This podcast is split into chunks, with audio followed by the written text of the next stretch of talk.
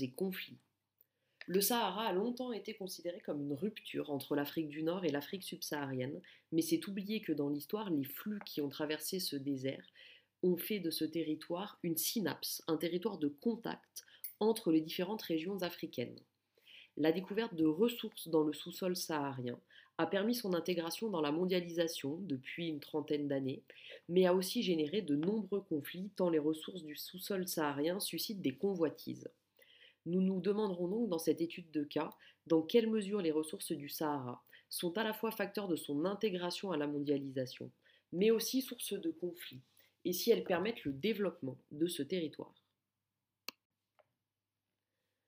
Commençons par l'idée que le Sahara est un territoire contraignant, mais un territoire qui est néanmoins habité et parcouru. En effet, le Sahara est un désert, puisque c'est le sens de ce mot en arabe. C'est le plus grand désert de sable du monde, qui s'étend de l'Atlantique à la mer Rouge, sur 8 millions de kilomètres carrés, soit à peu près la superficie du Brésil.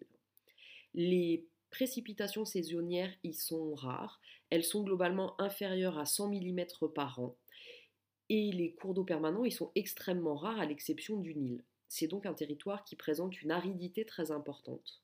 Il faut préciser aussi que l'amplitude thermique quotidienne y est très importante puisque les écarts de température entre le jour et la nuit peuvent être parfois supérieurs à 30 degrés. Le Sahara est donc un désert immense qui présente les contraintes des déserts chauds.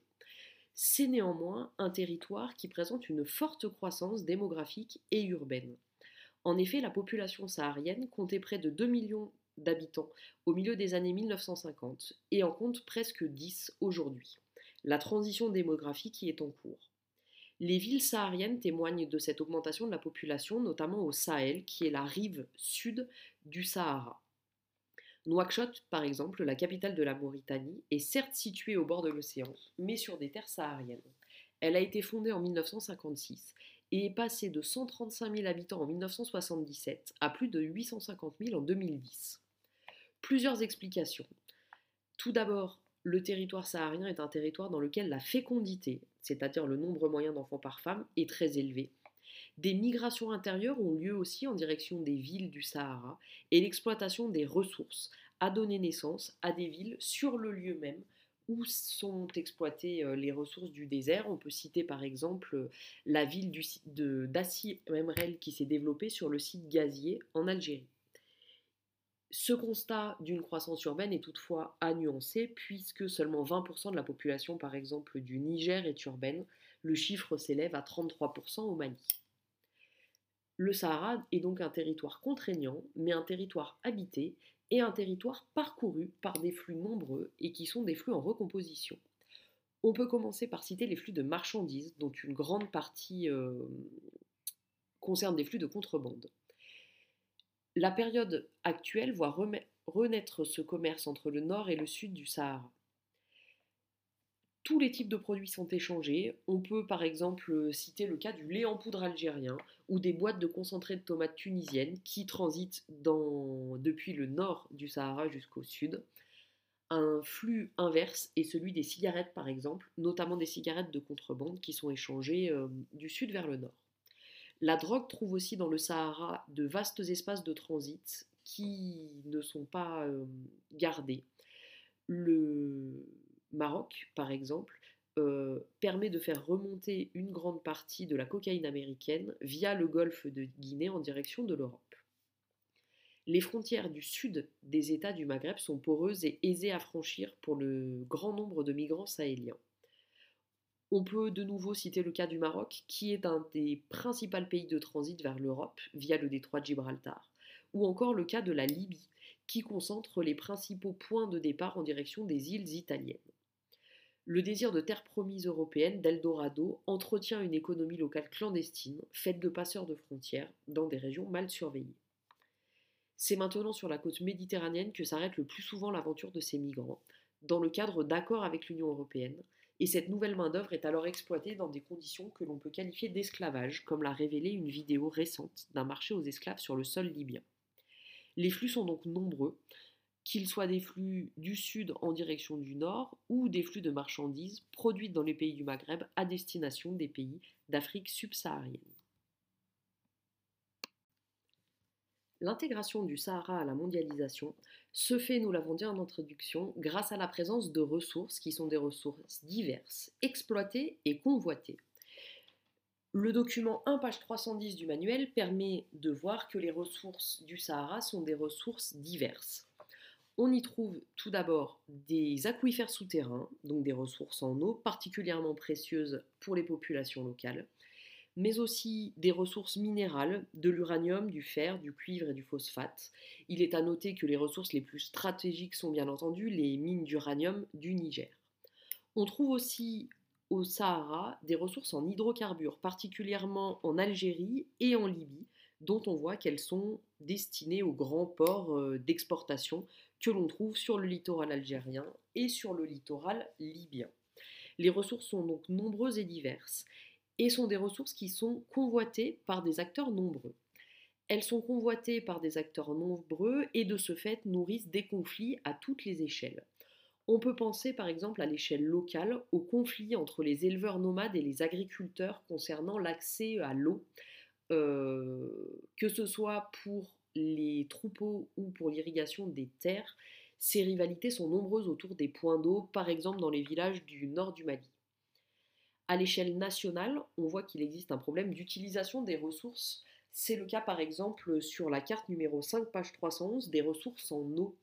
On voit particulièrement qu'en Libye, ces ressources en eau prélevées au sud du pays sont destinées aux zones urbaines les plus habitées du nord du pays, et ce au détriment des populations, euh, des populations locales. À l'échelle internationale, ce sont davantage les hydrocarbures qui suscitent des convoitises.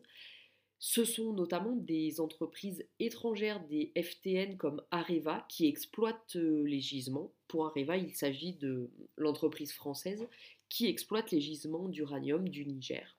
On sait aussi que la Chine est particulièrement intéressée par les ressources euh, en minerais du Sahara, ce qui lui permet d'assurer ses approvisionnements énergétiques. Il s'agit pour les États du Sahara d'une économie de rente puisque c'est l'État qui concède l'exploitation euh, à ces entreprises ou à ces États étrangers. Ces ressources sont nombreuses et pourraient donc être un levier de développement pour la région. Rappelons que par développement, on entend l'amélioration des conditions de vie d'une population. Néanmoins, ce n'est pas totalement le cas. En effet, euh, le pétrole entre dans la logique de développement économique des États sahariens. Néanmoins, euh, ces revenus ne parviennent pas à la population. En effet, les populations sahariennes sont réduites au mieux à des emplois de techniciens et beaucoup d'entre elles vivent surtout de petits métiers du service et du commerce dans les sites pétroliers ou gaziers le pilier économique du développement durable euh, est relativement bien développé au Sahara, mais le pilier social, en revanche, lui, l'est beaucoup moins, puisque les populations ne profitent absolument pas des retombées économiques de la présence de ces ressources. Il est à noter de surcroît que euh, ces populations pâtissent particulièrement des pollutions sur les zones d'extraction. Donc on voit que les ressources du Sahara ne sont pas totalement bénéfique pour le développement du Sahara. Et ce d'autant plus qu'il s'agit d'une économie de rente et que donc les rentes étant assurées aux États qui concèdent l'exploitation des ressources, ils n'ont pas particulièrement à cœur de développer d'autres secteurs de leur économie. Il nous faut enfin aborder un autre élément qui est à l'origine des difficultés de développement de l'espace saharien, la présence de tensions nombreuses et de conflits. Il s'agit tout d'abord de conflits qui sont des conflits interétatiques internes au Sahara. En effet, le Sahara est un espace qui est un espace géophysique cohérent, mais qui est politiquement fractionné par des frontières puisqu'on y trouve une dizaine d'États. Cela génère des tensions. C'est le cas par exemple, vous le verrez avec le document 7, page 312, des tensions entre le Maroc, la Mauritanie et ce territoire du Sahara occidental. En effet, dans les années 1970, le Front Polisario est créé. Il s'agit d'un groupe politique armé qui lutte contre des occupants espagnols et qui poursuit sa lutte une fois euh, le Sahara occidental euh, conquis par le Maroc euh, pour une indépendance donc de ce territoire. Il y a donc là un cessez-le-feu qui est signé en 1991 sans grand effet sur les négociations entre les deux parties en présence. Et on peut voir que la ligne de défense marocaine contre les incursions euh, saharaouites est toujours présente. C'est le cas aussi par exemple au Soudan, puisque le Soudan du Sud a obtenu son indépendance depuis 2003, constituant ainsi un nouvel État. Ces États peinent à contrôler leurs frontières et leurs territoires, ce qui entraîne la constitution de zones grises, qui sont donc des zones qui échappent à leur souveraineté et qui sont propices au développement euh, du terrorisme international notamment.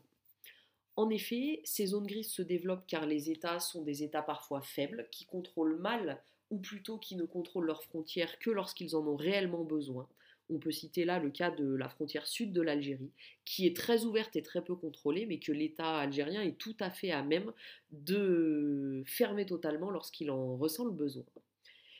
Ces zones grises sont propices au développement d'activités clandestines et c'est ce qui rend possible la présence et la circulation de groupes terroristes. On peut penser euh, à la présence d'Al-Qaïda au Maghreb islamique, qui s'est constituée euh, à partir de 2003 aux frontières de l'Algérie, du Mali, du Niger et du Tchad. On peut penser aussi à la présence euh, de Boko Haram, qui est un autre groupe islamiste qui agit lui plutôt euh, au nord du Nigeria. Cette présence d'ACMI et de Boko Haram, qui organise des attentats, des enlèvements, notamment d'occidentaux, fait de ce territoire un territoire qui est au cœur de l'arc des crises, ce qui explique l'intervention des grandes puissances mondiales qui sont soucieuses de protéger leurs intérêts et leurs ressortissants et qui se maintiennent donc dans cette zone. C'est le cas de la France, qui a à cœur de préserver son précaré sur ses anciennes colonies, qui protège ses intérêts, notamment économiques, dans l'exploitation des mines d'uranium, et ses ressortissants particulièrement nombreux, notamment au Mali et au Niger. En janvier 2013, la France est intervenue dans une opération militaire intitulée l'opération Serval, qui avait pour but d'empêcher les djihadistes d'ACMI de s'emparer de la capitale du Mali, Bamako. Cette opération a été reconvertie depuis en une opération qui s'appelle l'opération Barkhane et qui a pour but d'établir une ligne au nord du Sahel, de la Mauritanie au Tchad, de façon à surveiller les flux clandestins dans euh, le désert du Sahara. Les États-Unis sont aussi euh, intervenus dans cette région, puisque euh, cela fait partie du plan de lutte contre le terrorisme. L'ONU a déployé des troupes au Sahara occidental et au Darfour, et il y a là un enjeu majeur pour les coopérations régionales africaines, par exemple la CDAO, qui intervient aux côtés de la France dans l'opération Barkhane. On voit donc que les défis du Sahara sont nombreux. Ils sont nombreux car il faut à la fois poursuivre l'intégration de ce territoire à la mondialisation, ce qui se fait par euh, le biais de l'exploitation des ressources, mais il s'agit aussi de restaurer l'autorité de certains États comme un préalable à un développement et à une exploitation plus rationnelle de ces ressources sahariennes. Cette question du Sahara rejoint donc et permet d'introduire la question du développement de l'Afrique qui présente lui aussi euh, des difficultés. Et nous nous interrogerons dans le chapitre euh, sur l'Afrique sur le lien entre la mondialisation et l'insertion croissante du continent africain dans la mondialisation et les difficultés de développement que présente ce continent.